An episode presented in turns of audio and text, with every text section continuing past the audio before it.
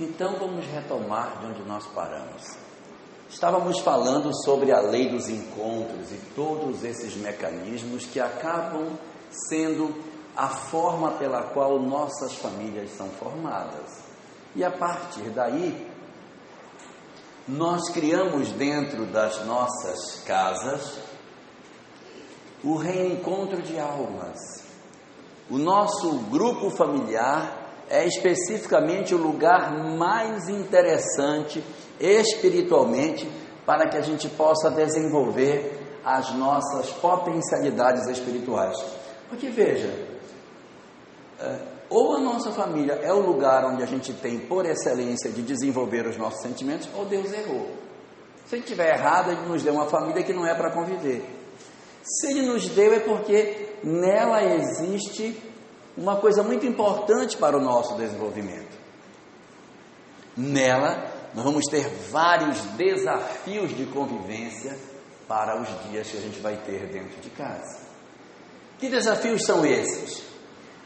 O primeiro tipo de desafio são os desafios relacionados com a necessidade da gente conviver com as pessoas. Um, existe algumas pessoas que dizem assim, ai meu Deus, eu não sei o que vai ser de mim, meu pai agora, porque eu não suporto a prima da cunhada, da vizinha, e aí agora, mas se você é a prima da cunhada, da vizinha, meu Deus, a gente, a gente tem que saber, quando a gente fala de convivência, quais são as pessoas que a gente tem a necessidade de conviver e as pessoas que não têm. Tem situações em que a gente tem a necessidade de conviver. Você renasceu numa família de dez irmãos, tá certo? Só tem dois quartos, quarto do casal e o quarto para os dez filhos, uma escova de dente, e aí você tem que saber, você tem que saber conviver, você tem que saber conviver. Por quê? Porque aquele pessoal faz parte da sua história. Eu lembro de um livro espírita chamado Na Sombra e na Luz. Não sei se vocês já ouviram falar desse livro. Ele conta a história de uma família que era formada por um pai, uma mãe e um casal de filhos. A filha havia uh, tido uma história no passado com o pai. Então o pai amava demais essa filha, era louco pela filha. E ao mesmo tempo tinha uma rejeição enorme pelo menino, o filho. Por quê? Porque o filho no passado tinha tido um relacionamento com a menina, então ele rejeitava o garoto. Estou confundindo vocês? O pai amava muito a filha e tinha rejeição pelo filho. A menina era um amor de menina, uma menina maravilhosa. A mãe também era uma pessoa ótima. O pai, difícil, turrão, e o filho nasceu cego. O filho era cego. Muito bem. A mãe pegou tuberculose, desencarnou. Aí ficou o pai, a filha que ele amava, o filho que ele não gostava. O pai se faltava bater no menino. E o menino, cego, não tinha nem como se defender direito, se tornou violinista. Ganhava a vida com muita dificuldade tocando violino. E a filha, que era a alma boa dos três, era quem colocava o algodão nas relações para evitar que os dois se pegassem. Não é que a menina pegou tuberculose também? Quem sobrou? Sobrou o pai e o filho. O pai trabalhava como operário na máquina, meteu o braço, a máquina moeu o braço dele e ele perdeu o braço. Aí ficou o pai sem o braço, aposentado em casa, e o filho cego. O filho cego era espírita, o pai avesso ao espiritismo. Então o pai dizia para o filho assim: Você está vendo como esse seu Deus é? Juntou duas pessoas imprestáveis. Eu que não tenho braço e você que não enxerga. Como ele é mau. Aí o menino dizia: Pai, veja como Deus é bom. Ele nos juntou porque a gente tem dificuldade de se relacionar, para que a gente aprenda a conviver. Porque eu preciso do Senhor. O Senhor vai ser meus olhos e eu serei os seus braços. Se nós nos juntarmos, nós vamos sair vitoriosos. E aí eles tiveram que reconsiderar todas as relações que eles tinham para que eles pudessem se resolver. E a história do livro é exatamente o caminhar dessas almas, aprendendo a se gostar no curso da vida, só os dois, o filho cego e o pai sem o braço, para poder levar o filho para tocar, para que eles se mantivessem, sobrevivessem desse jeito. Então, é, a família é um espaço extraordinário, mas a gente tem que saber com quem temos que conviver e com quem é que a gente não tem necessidade de conviver. Senão daqui a pouco a gente vai ficar, ah, meu Deus, olha, eu não suporto fulano, vou ter que, vou chamar, vou querer, olha, eu quero casar com você porque eu te odeio. Eu quero... Isso não faz sentido. A vida vai se encarregar de trazer as pessoas e a gente tem que identificar, essas eu preciso conviver. Então, aquelas que eu preciso conviver, esforço para tentar conviver. Mas há outras que a gente não tem a necessidade. Então a gente tem que rever isso. Porque tem situações em que a gente se obriga a ficar em determinadas condições desnecessariamente. Agora, quando a gente se afasta, é muito importante que a gente não leve mágoa, não leve raiva, não leve ódio. Que existem relações que a permanência é mais nociva do que o afastamento. A obra de Emmanuel é muito farta sobre isso. No intervalo me pediram um nome de obras sobre esse assunto. Então eu vou dar algumas que servem de base para aquilo que a gente está vendo hoje aqui. Não vou nem citar a obra básica, porque a obra básica é evidente que é fundamento de tudo isso aqui. Mas eu citaria outras. Eu citaria Pensamento, é, Pensamento de Emmanuel, uma obra importante, Martins Teralva, a obra Viver em Família, de Rodolfo Caligares, a obra Justiça Divina, de Emmanuel, tem muita coisa de lei de causa e efeito interessante lá dentro. Pão Nosso, Pão Nosso, de Emmanuel. Temas da vida e da morte, também é uma, uma obra que tem muita substância sobre esse Oi? é, Espíritos Diversos, de Valdo Franco é o médium. Um, a obra um, Após a Tempestade, de Joana de Ângeles, também é uma obra muito boa sobre este assunto. Acho que com essa a gente faz um bom apanhado. Talvez Leis Morais da Vida de Joana de Ângeles também ajude. Muito bem, então é, existe muita gente que tem essa preocupação com a necessidade da convivência. A necessidade da convivência depende de cada caso. Vai haver situações que você não consegue se sair. Se não consegue, conseguir se sair, relaxa. Procure trabalhar a convivência. Porque Deus vai dar um jeito de fazer com que os fios nos vincule àquelas pessoas que a gente precisa conviver mais. Um segundo ponto que às vezes as pessoas falam quando a gente comenta sobre essa questão de passado, assim, ah, eu queria muito fazer uma regressão de memória. Aí eu queria muito, eu queria saber, porque sabe, eu queria saber o que foi que, que foi que a minha mãe me fez, porque eu tenho tanta raiva dela. Eu queria muito saber. Isso não é benéfico. Porque se a gente já sem saber, já sente raiva, que dirá sabendo. Aquilo que a gente não nasceu lembrando, não mexa. Não destampe o porão onde existem coisas que estão lacradas. Não mexa com isso. Se tivermos que lembrar, as memórias serão espontâneas. A gente não força a natureza. Tá? E algumas pessoas dizem, não, mas eu queria saber para poder ter certeza. Mas, gente, para que ter certeza do quê? Não vai ajudar, talvez até piore. E eu vou dar uma dica.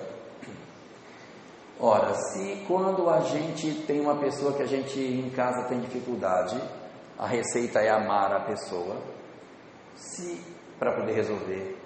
Se quando a gente tem uma pessoa que a gente ama, a receita é amar também. E se quando a gente não conhece a pessoa, a receita é amar, então para os três casos é amar, amar ou amar. Então ninguém adianta saber quem é nasce de afeto, quem é nasce de afeto. quem está vindo pela natureza das provas. Se o remédio é o mesmo para, para, para todas as doenças, não precisa saber a doença, toma o remédio. Então, a solução nossa é a gente gostar das pessoas e identificar mexendo com essa questão de regressão de memória. Na hora que a gente estiver convivendo e os espíritos nos forem estranhos, a gente tem que ter a seguinte compreensão: se eu construir com ele um laço de desafeto, amanhã vou ter que resolver. Se eu não me der bem com ele, amanhã vou ter que tirar esse nó. Então não cria o nó ruim, para não gerar problema para o futuro. Resolve logo agora. Se você tem alguém com quem você convive e você percebe que o seu coração não nutre pela pessoa nem A nem B, a pessoa para você é, é nem carne, nem é peixe, é frango, sei lá. Então, quando você tem alguém que é dessa natureza, evite desenvolver agressividade ou, ou ignorar a pessoa, porque amanhã isso pode gerar para você a necessidade de um, de um sofrimento desnecessário. Então a gente já evita e já constrói uma afetividade mais feliz com essa pessoa com a qual estamos trabalhando se o espírito é desconhecido. Agora, se a alma é um espírito que é um desafeto, hum, eu sinto que eu não gosto. Gente, é uma dificuldade quando a gente está assistindo televisão que o dedinho rela no dedo do outro, já puxa que eu não gosto nem que toque. Tem dificuldade, tem dificuldade de abraçar, tem dificuldade. Sabe quando a gente Está em casa, está todo mundo rindo, aí quando chega alguém, todo mundo, cada um vai para um canto, todo mundo se esconde. Tem alguma coisa errada.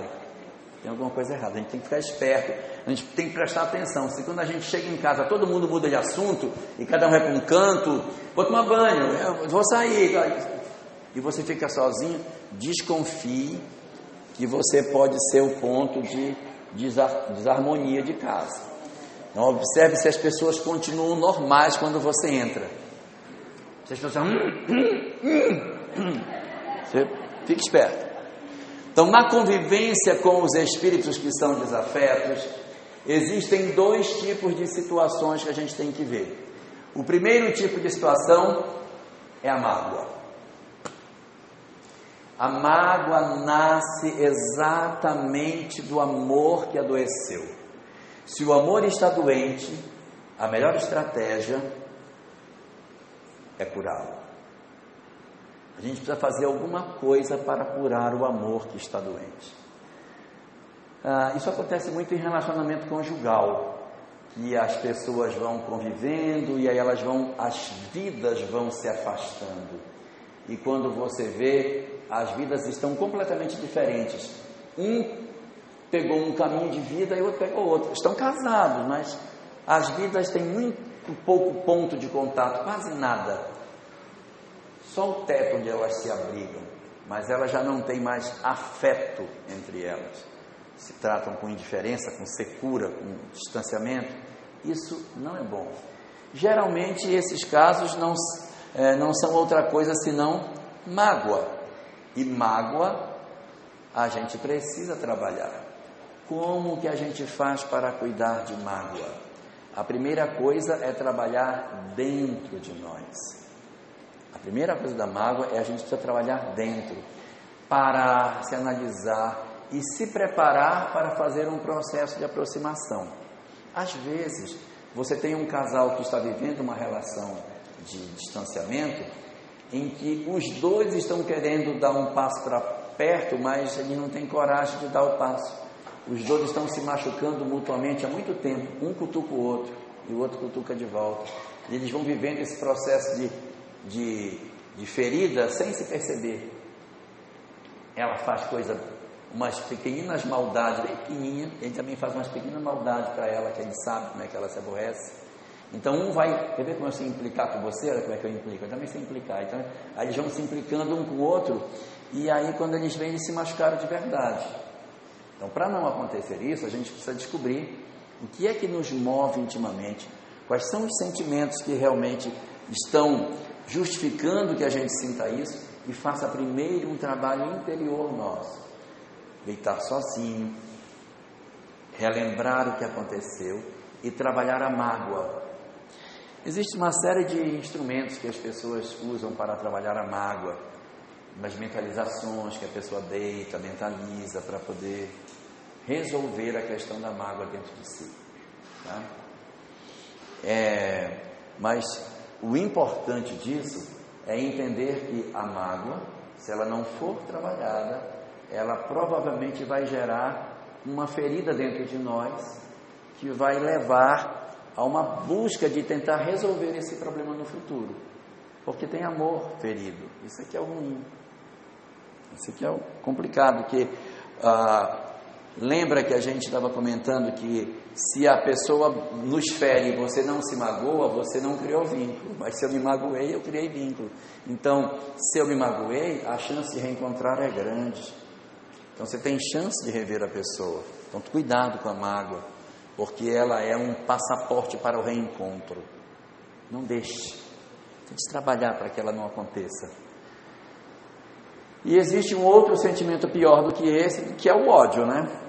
O ódio é muito pior, porque na questão do ódio, nós é, vamos ter uma dificuldade, porque não existe amor para dar suporte ao que a gente está fazendo.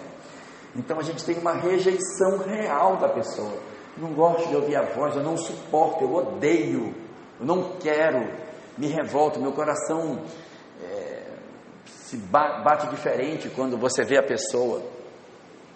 Nesses casos, o ódio é muito mais forte do que a mágoa, porque na mágoa ainda tem um, um, um amor ali embaixo que está doente. No ódio, a gente vai precisar cuidar isso melhor, porque nós podemos ficar vinculados e a relação muito provavelmente não será boa. A gente não pode carregar isso dentro de nós. Então, o que a gente puder fazer para tirar isso da gente, trabalhando o perdão, é fundamental. O perdão, na visão da doutrina espírita, ele não é um princípio teológico.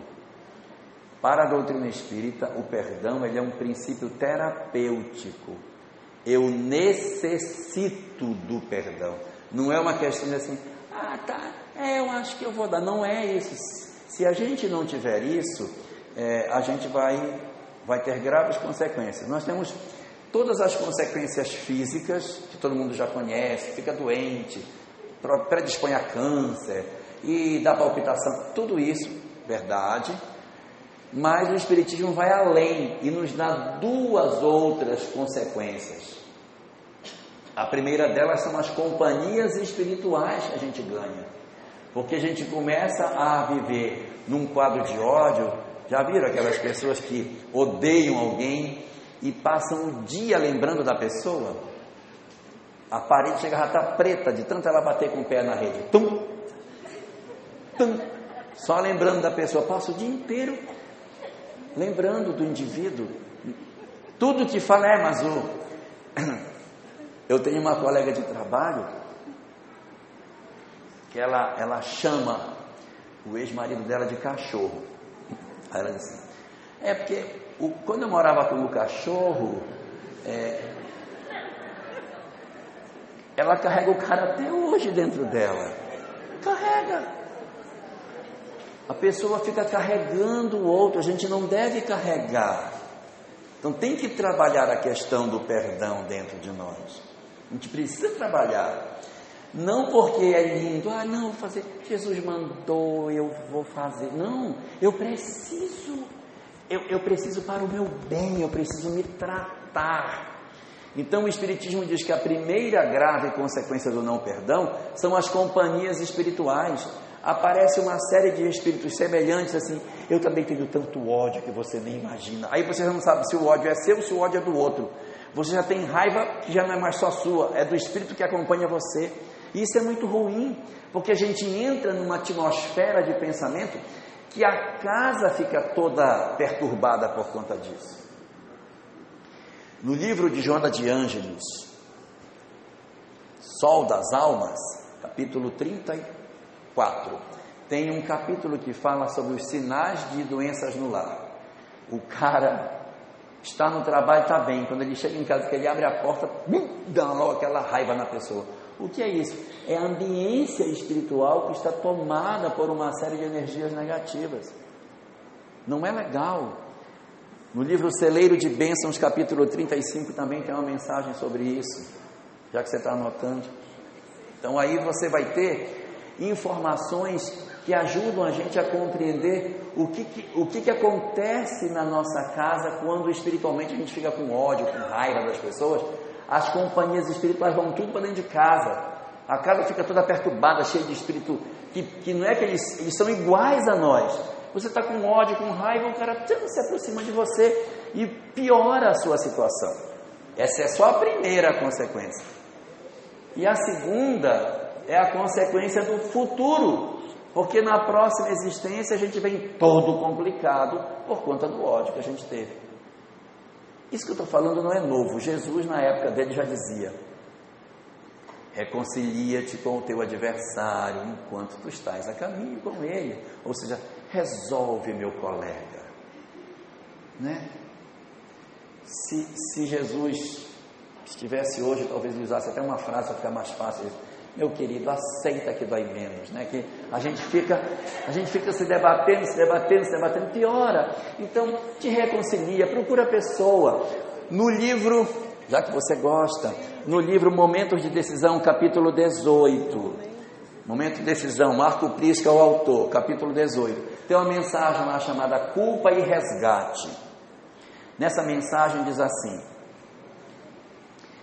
Se você tem alguém que você feriu, procure esse alguém e peça perdão pelo que você fez. Se você não procurar por essa pessoa para pedir perdão, problema seu. Mas se você procurar para essa pessoa e ela não lhe der perdão, problema dela. Porque você tem que se aliviar de tudo isso. Então você analisa e vê a possibilidade de procurar. Às vezes dá, às vezes é tão difícil você pedir perdão que é até complicado. Mas tem situações que são até fáceis e a gente não pede porque não faz. Às vezes em casa, marido, marido é um negócio complicado, marido tem dificuldade de pedir desculpa, né? Não sei, não sei se aqui é assim, lá é assim. Marido tem dificuldade de pedir desculpa. Ele faz as coisas erradas e não pede desculpa. A maneira de. Eu vou, vou contar para as mulheres como é que marido pede desculpa. Marido não chega assim, meu bem, eu quero falar com você. Queria lhe pedir desculpa porque eu acho que eu fui grosseiro com você naquela hora. Me perdoe.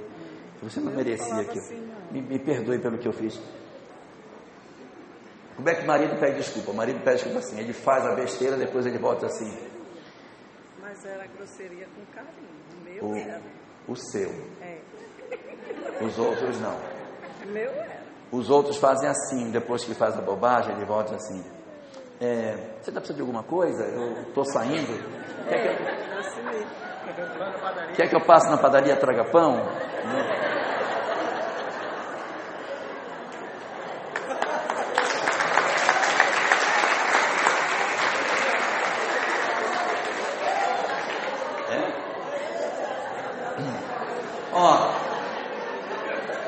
vou dar uma dica, eu vou dar uma dica.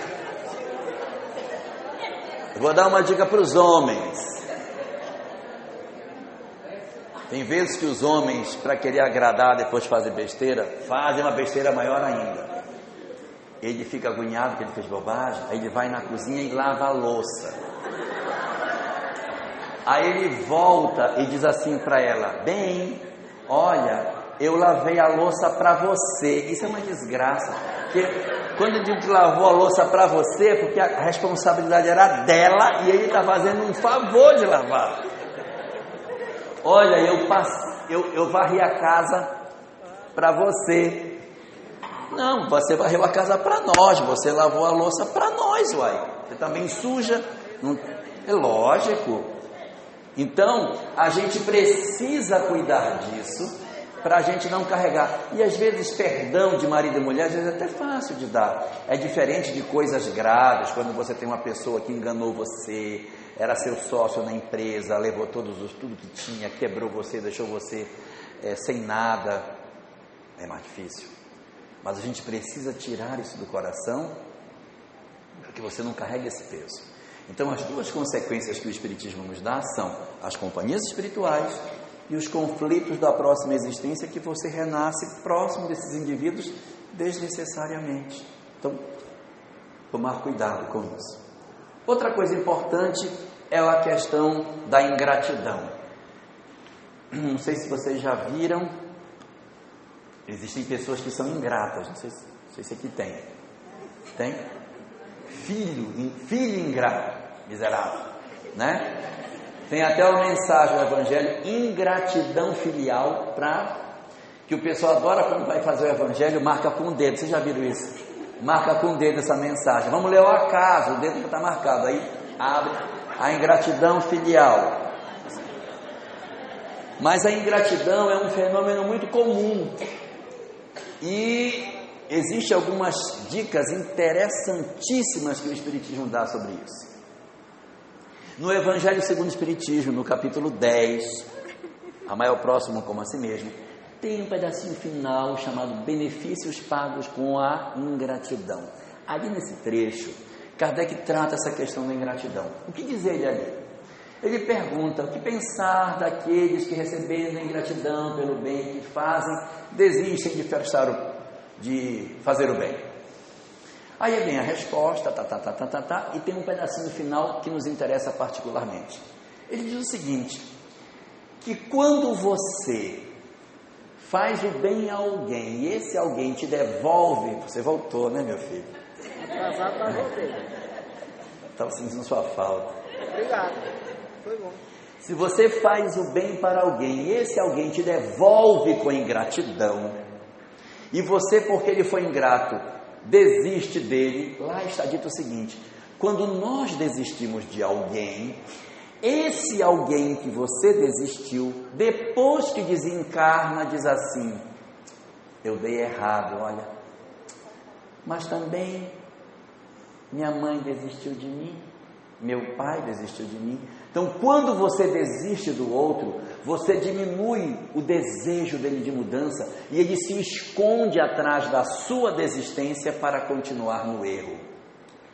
Mas se você tem um ingrato e você continua é, tentando ajudar, sem abandonar, lutando, não é dizer sim para tudo, não é dizer sim para tudo, mas é mostrar que você está disposto a ajudar, que você não abandonou. Às vezes não abandonar não é botar dentro de casa o tempo todo, às vezes é a pessoa até ter que sair, mas você não abandonar a pessoa, não virar as costas. Se você não abandona e ele vai até o fim da vida sem mudar, algumas pessoas poderão dizer: Olha aí, Fulano, lutou a vida inteira com esse filho dela, não deu em nada, morreu e o menino não mudou. É, pode ser que nessa existência não tenha mudado, mas o que dizem os espíritos nessa respostinha que eu estou comentando? Que quando você não desiste, quando ele chega no mundo espiritual, ele diz: Meu Deus, que vergonha de mim mesmo, pelo tanto que eu recebi e pelo tão pouco que eu dei. Então, o seu esforço, que pareceu ser em vão, vai ser a mola propulsora do progresso dele, porque a vergonha que ele sente impulsiona o progresso desse indivíduo. Então, não desistir do outro é, na verdade, não desistirmos de nós mesmos. Porque quando a gente desiste do outro, nós estamos desistindo do nosso progresso. Porque quando eu não desisto do outro, o outro pode ser a, a experiência que eu preciso para eu aprender a ser diferente daquilo que eu sou. E existe também os espíritos que são afetos. Aí, ah, mas espírito que é afeto não, não tem problema. Tem também. Tem porque às vezes a gente ama tanto que ter, quer ter a pessoa para a gente não quer largar mais. Aí o filho casa, a gente vai visitar o filho que casou, aí olha o almoço feito, aí diz: hum, Olha o bife que ela fez com o menino. Olha o bife. Esse bife é horrível, solado. O bife que eu faço não é assim. Então, a gente tem que deixar as pessoas seguirem suas vidas. Deixa ela fazer o bife solado, deixa, deixa. Ah, porque a mamãe faz o bife como quiser, porque senão a gente fica agarrado e não deixa as pessoas crescerem. Nós temos que aprender a amar e aprender a deixar ir. Porque se a gente às vezes ama demais e segura muito, a gente pode atrapalhar o desenvolvimento das pessoas e a gente se enrola. Porque fica querendo dar pitaco na vida dos outros o tempo todo. Hum, meu filho não gosta da roupa assim. Está amassado, meu filho. Essa mulher não cuida de você, meu filho. Na frente dela, o que é pior. Então, essas coisas a gente tem que evitar, porque na tentativa de nós amarmos alguém, nós temos que saber amar sem sentido de posse. Difícil, gente, é, é, é complicado, mas a vida familiar traz uma série de desafios para a gente. E não existe nenhum desafio dentro da família que escape de, de uma solução que existe. Para todos os dramas, todos, existe a solução infalível. A solução infalível chama-se amor. Mas é amor mesmo, é amor gostando é amor exercitando a gente, porque olha, tem muita gente que acha que, ah, eu, eu agora sou espírita, agora a minha vida é diferente, que agora que eu sou espírita, agora meu carro não bate mais, é, minha conta não vai mais para o vermelho, nem dor de barriga eu sinto, nada, ótimo, não adoeço, meus filhos só tiram 10, minha vida agora virou uma maravilha. Quando eu venho do meu trabalho à noite, as minhas crianças já todas tomadas banho, passado pó, vêm me buscar na porta e na frente de casa vão jogando pétalas de rosa para eu entrar. Mamãe, a, a lição já está feita, já esquentamos seu jantar, varremos a casa, está tudo pronto. Venha, mamãe, rainha do nosso lar. As coisas as coisas não funcionam assim, não funcionam assim. Na verdade, conhecer a doutrina espírita é nós descobrirmos a necessidade de amar. Não é só conhecer, não é no cérebro. Espiritismo não é no cérebro. Porque se fosse no cérebro, ela seria o esclarecedor prometido, ou o ensinador prometido, ou o informador prometido. Não é é o consolador prometido. Então é porque é para consolar. É para consolar. De que adianta a gente saber tanto e amar tão pouco? Nós teremos que, na verdade, na discussão do que seja o Espiritismo, entender que tudo que a gente aprende em doutrina espírita só tem um objetivo: nossa transformação moral. Esse é o objetivo, não tem outro. Ah, Ninguém vai chegar lá no mundo espiritual e chegar, meu, qual era a pergunta 640 livros do Espírito? Agora. Não tem isso, isso não existe. Não existe. Ninguém vai ser perguntado desse jeito. Nós seremos perguntados quantas lágrimas secou, quanto bem você fez. E essa lágrima que secou, não é aquela lágrima que às vezes a gente acha que secou porque participava da, da campanha do quilo, aí Fulano, lê aí quantas lágrimas que eu contei. Cada vez que eu fui, eu, eu tenho um pauzinho marcando quantas, quantas lágrimas eu sequei. Eu ia contar uma história para vocês. A hora. Eu vou contar rapidinho. Bem, bem curtinho. Eu fui para um jogo da. Eu fui, quando eu era novo, tinha uns 20 e poucos anos, eu fui assistir um jogo da Copa na casa de um amigo espírita. O jogo estava horrível, eu torcendo, estava sem unha, torcendo nada, o Brasil empatou. Copa de 82. E eu agoniado, desesperado, querendo gol, nada. Aí quando deu a hora do intervalo do jogo, o dono da casa virou-se para mim e disse: Vamos aproveitar o intervalo, vamos fazer um evangelhozinho? Por quê, rapaz?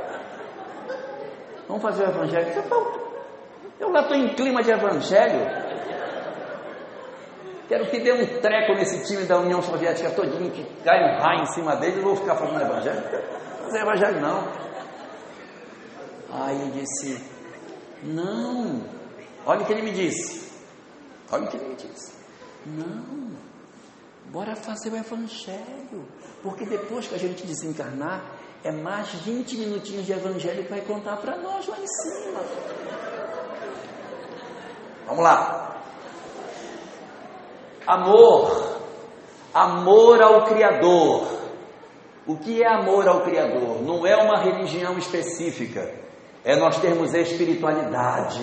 Que eu posso estar cheio de religião e com pouca espiritualidade. Espiritualidade é sentir a graça da vida, é ter paixão pelo existir. Amor ao Criador é amor à criação, é amor à vida, amor a mim mesmo, amor, amor ao, ao fato de eu ser, ao existir, é amor aos animais, é amor a tudo. Isso é amor. Amor a Deus é isso. Eu amo a Deus, mas odeio meu vizinho. Né? Resultado: a gente precisa desenvolver um amor ao Criador no sentido de ter paixão pelo dom de existir. Isso ajuda as nossas relações em termos familiares. Uma outra, um outro amor que a gente tem é amor ao outro. Vejam que eu não estou chamando de amor ao próximo, estou falando de amor ao outro, que é mais do que amor ao próximo. A frase original, que na verdade não é do, juda, não é do cristianismo, é do judaísmo, amar ao próximo como a si mesmo, não é uma frase de Jesus, é uma frase de Moisés, está no Levítico, Levítico capítulo 19, versículo 18. Quem quiser em casa depois verifique. A frase dele é amai ao próximo. Por que, que é o próximo? Porque é para amar o próximo. Se você pegar o original em hebraico, é ama aquele que está ao teu lado. Então, amar ao próximo é ama aqui, ó, pertinho. Hoje o pessoal da juventude já tem até uma releitura do que seja chamar o próximo. Que é a mãe diz, mas minha filha, você já trocou de namorado de novo. É, mamãe, é para amar só o próximo, é o próximo. Esse aqui não, é para amar só o próximo. Não, não é esse amar o próximo. É amar o próximo de amar amar o que está pertinho. Esse amar ao próximo é amar a família. É o que tá, ama o próximo, é amar o que está pertinho de você. Que às vezes já o pertinho está difícil, que dirá o longe. Então, ama primeiro o que está aqui. Ama o teu próximo como a ti mesmo. Ama o teu próximo. Jesus veio e disse: Vou distender o sentido. Ao invés de ser o próximo, amor ao semelhante. Que ele disse: Não, é o samaritano. O samaritano não era próximo. Outro local. É o próximo sentido de todos. Na verdade, se poderia dizer que é o amor ao outro, independente de ser só pessoas, mas o amor ao outro, que pode ser uma pessoa, mas pode não ser uma pessoa. É o amor no sentido de amar ao próximo, no sentido mais abrangente possível. E tem alguns estudiosos que falam um negócio bem interessante. Eles dizem que se a gente for pegar na palavra o que está dito, amar ao outro como a si mesmo, se é para amar ao outro como a si mesmo, quem é o outro? E dizem alguns estudiosos dessa área, o outro, o outro não existe. Porque se é para amar ao outro como a si mesmo, o outro passa a ser um reflexo de mim mesmo. Quando eu amar ao outro como se o outro fosse eu, aí eu cumpro o mandamento. Mas para eu amar o outro como se o outro fosse eu, eu tenho que sentir a dor do outro como se a dor fosse minha. Então, se eu sinto a dor do outro como se ela fosse minha, o outro é um reflexo de mim mesmo e deixa de existir. Estou confundindo vocês? Por exemplo, eu tenho um amigo que perde um filho.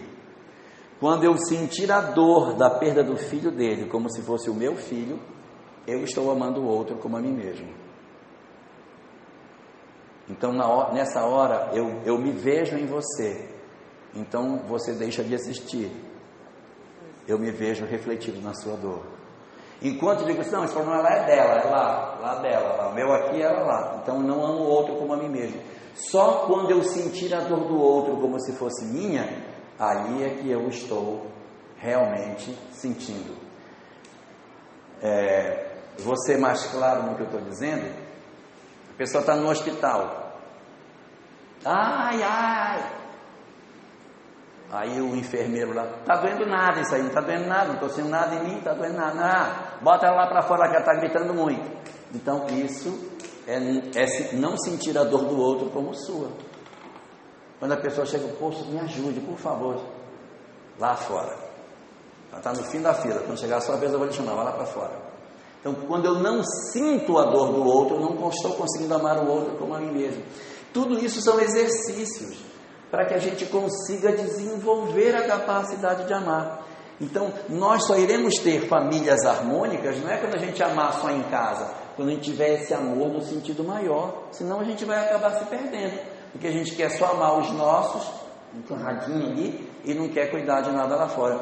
Eu tenho que sentir paixão pela vida como um todo. Então é amar ao Criador, amar ao outro e amar a si mesmo. Amar a, a si mesmo, tem gente que tem uma leitura errada, acha que amar a si mesmo é fazer uma lipoescultura, comprar um batom da Lancome, né? e botar um cabelo numa pranchinha para fazer uma lipo, tirar tudo, ficar. Não, você tem que se amar, minha filha, não é isso. Se amar é você gostar de si como pessoa que é. E a gente só vai conseguir gostar de nós quando a gente se descobrir. Quando eu descobrir quem eu sou, que importância que eu tenho, qual é o valor da minha vida para mim mesmo. Quando eu conseguir fazer isso, aí sim eu vou conseguir a mim mesmo. Saber qual é o propósito da minha vida. O dia que eu descobrir por que foi que eu nasci, tudo vai fazer sentido para mim. Enquanto a gente não sabe para que nasceu, a gente fica dando cabeça. Ah, eu fico olhando, meu Deus, que será que eu nasci? Será que eu nasci para desenvolver a vacina do câncer? Será que eu sou a pessoa que vai resolver o problema da guerra do Oriente Médio. De repente, não é isso. Existem coisas mais próximas, que é resolver o nosso problema familiar. Para que foi que eu nasci?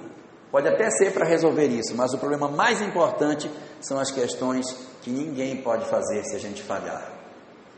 Porque se eu não resolver a questão do câncer, outro resolve.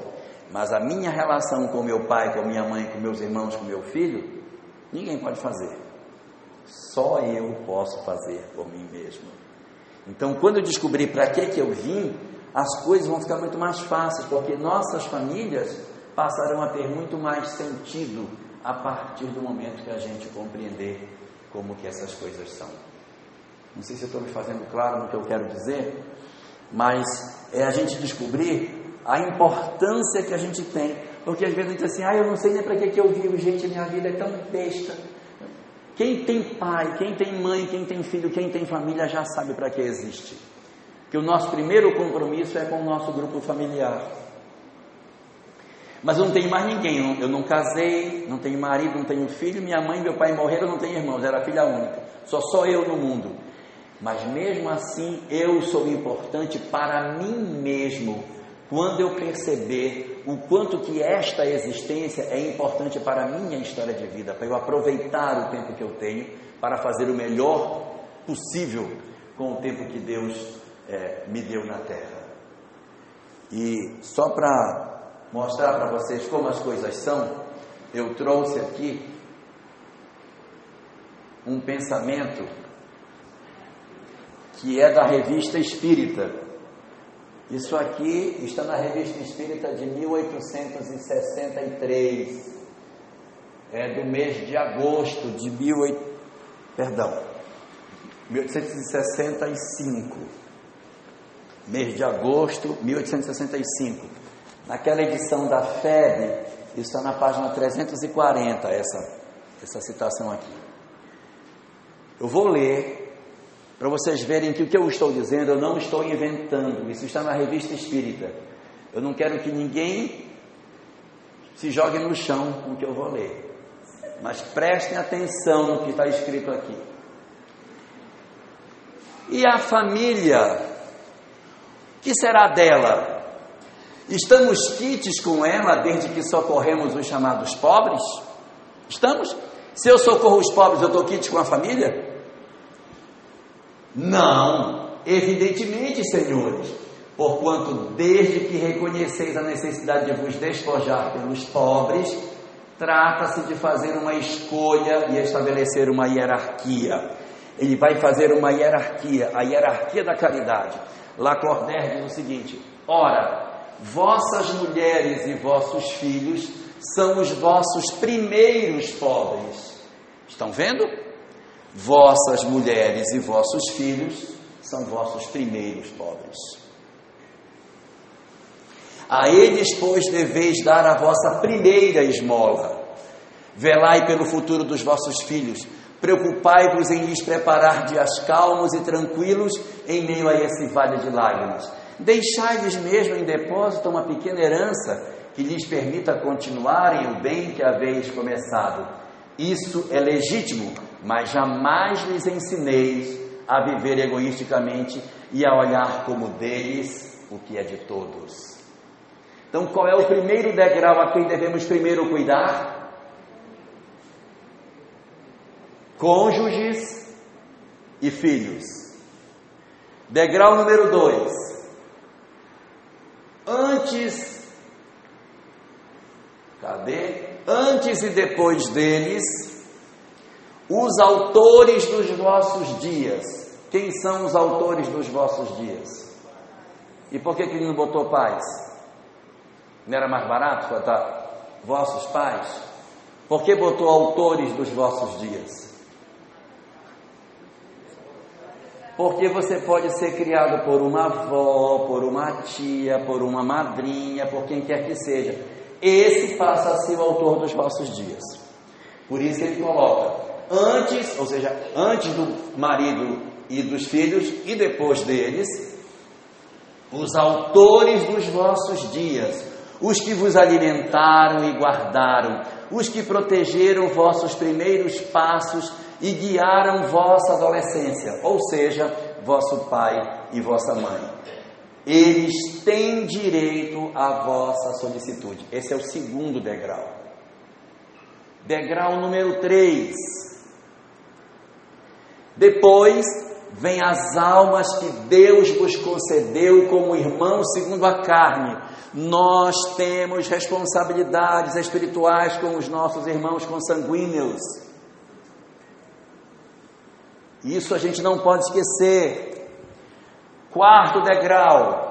Depois vem as almas que Deus é, vos concedeu como irmão segundo a carne. Quatro. Depois os amigos do coração.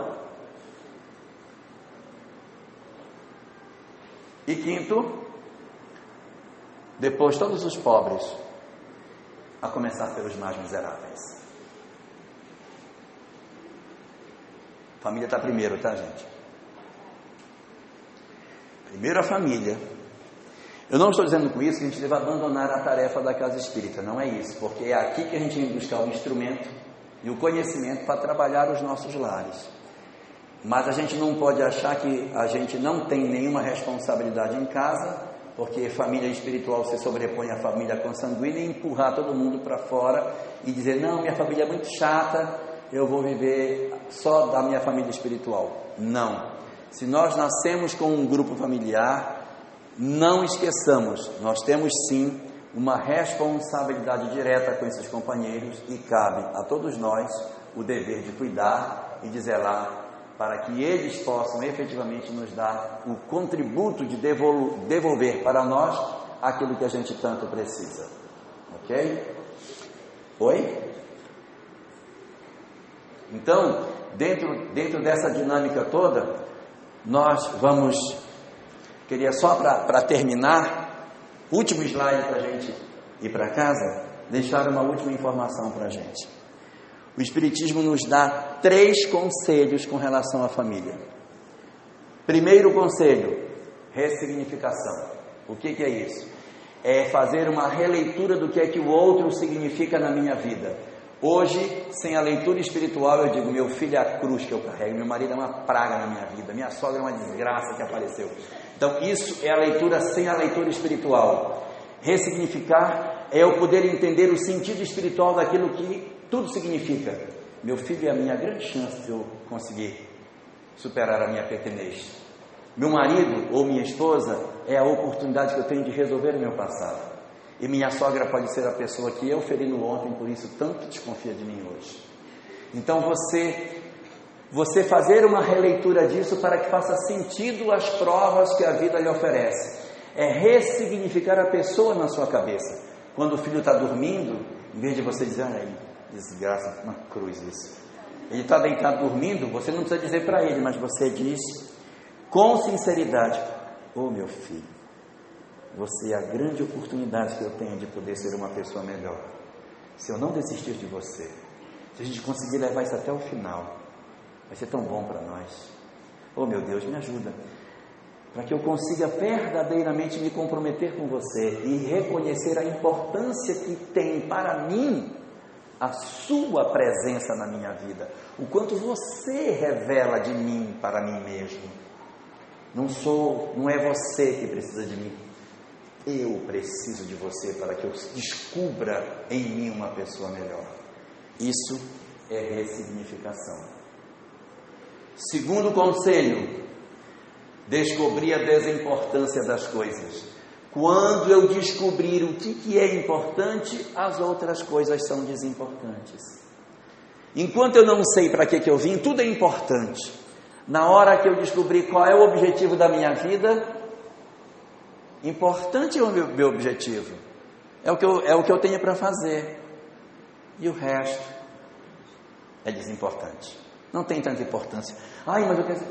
Para mim, isso, mais importante para mim é estar com meus filhos, é estar com a minha família, é eu poder estar em paz com os meus. Isso para mim é o importante. Então, é a gente descobrir a desimportância daquilo que a gente acha tão importante. E por último, e mais importante de tudo, a transformação moral. Não há outro objetivo na doutrina espírita senão oferecer para nós a chance de nós nos transformarmos. E família é o grande lugar aonde essa transformação pode acontecer. Se eu souber aproveitar, nossa, minha família pode me transformar profundamente. Agora, se eu não souber aproveitar, eu vou entrar e vou sair do mesmo jeito. Trabalhar a ressignificação nas nossas vidas vai dar leveza para a minha vida. Não vou sentir mais cruz. A minha vida vai me tornar mais leve. Quando eu descobrir a desimportância das coisas, eu vou ter foco, porque eu vou saber o que é que eu preciso fazer e não fazer. E quando eu conseguir me transformar e efetivamente ser uma pessoa melhor, aproveitando as lições que a vida me dá, então eu vou ter paz. E é isso que eu desejo para todos nós. Muita paz.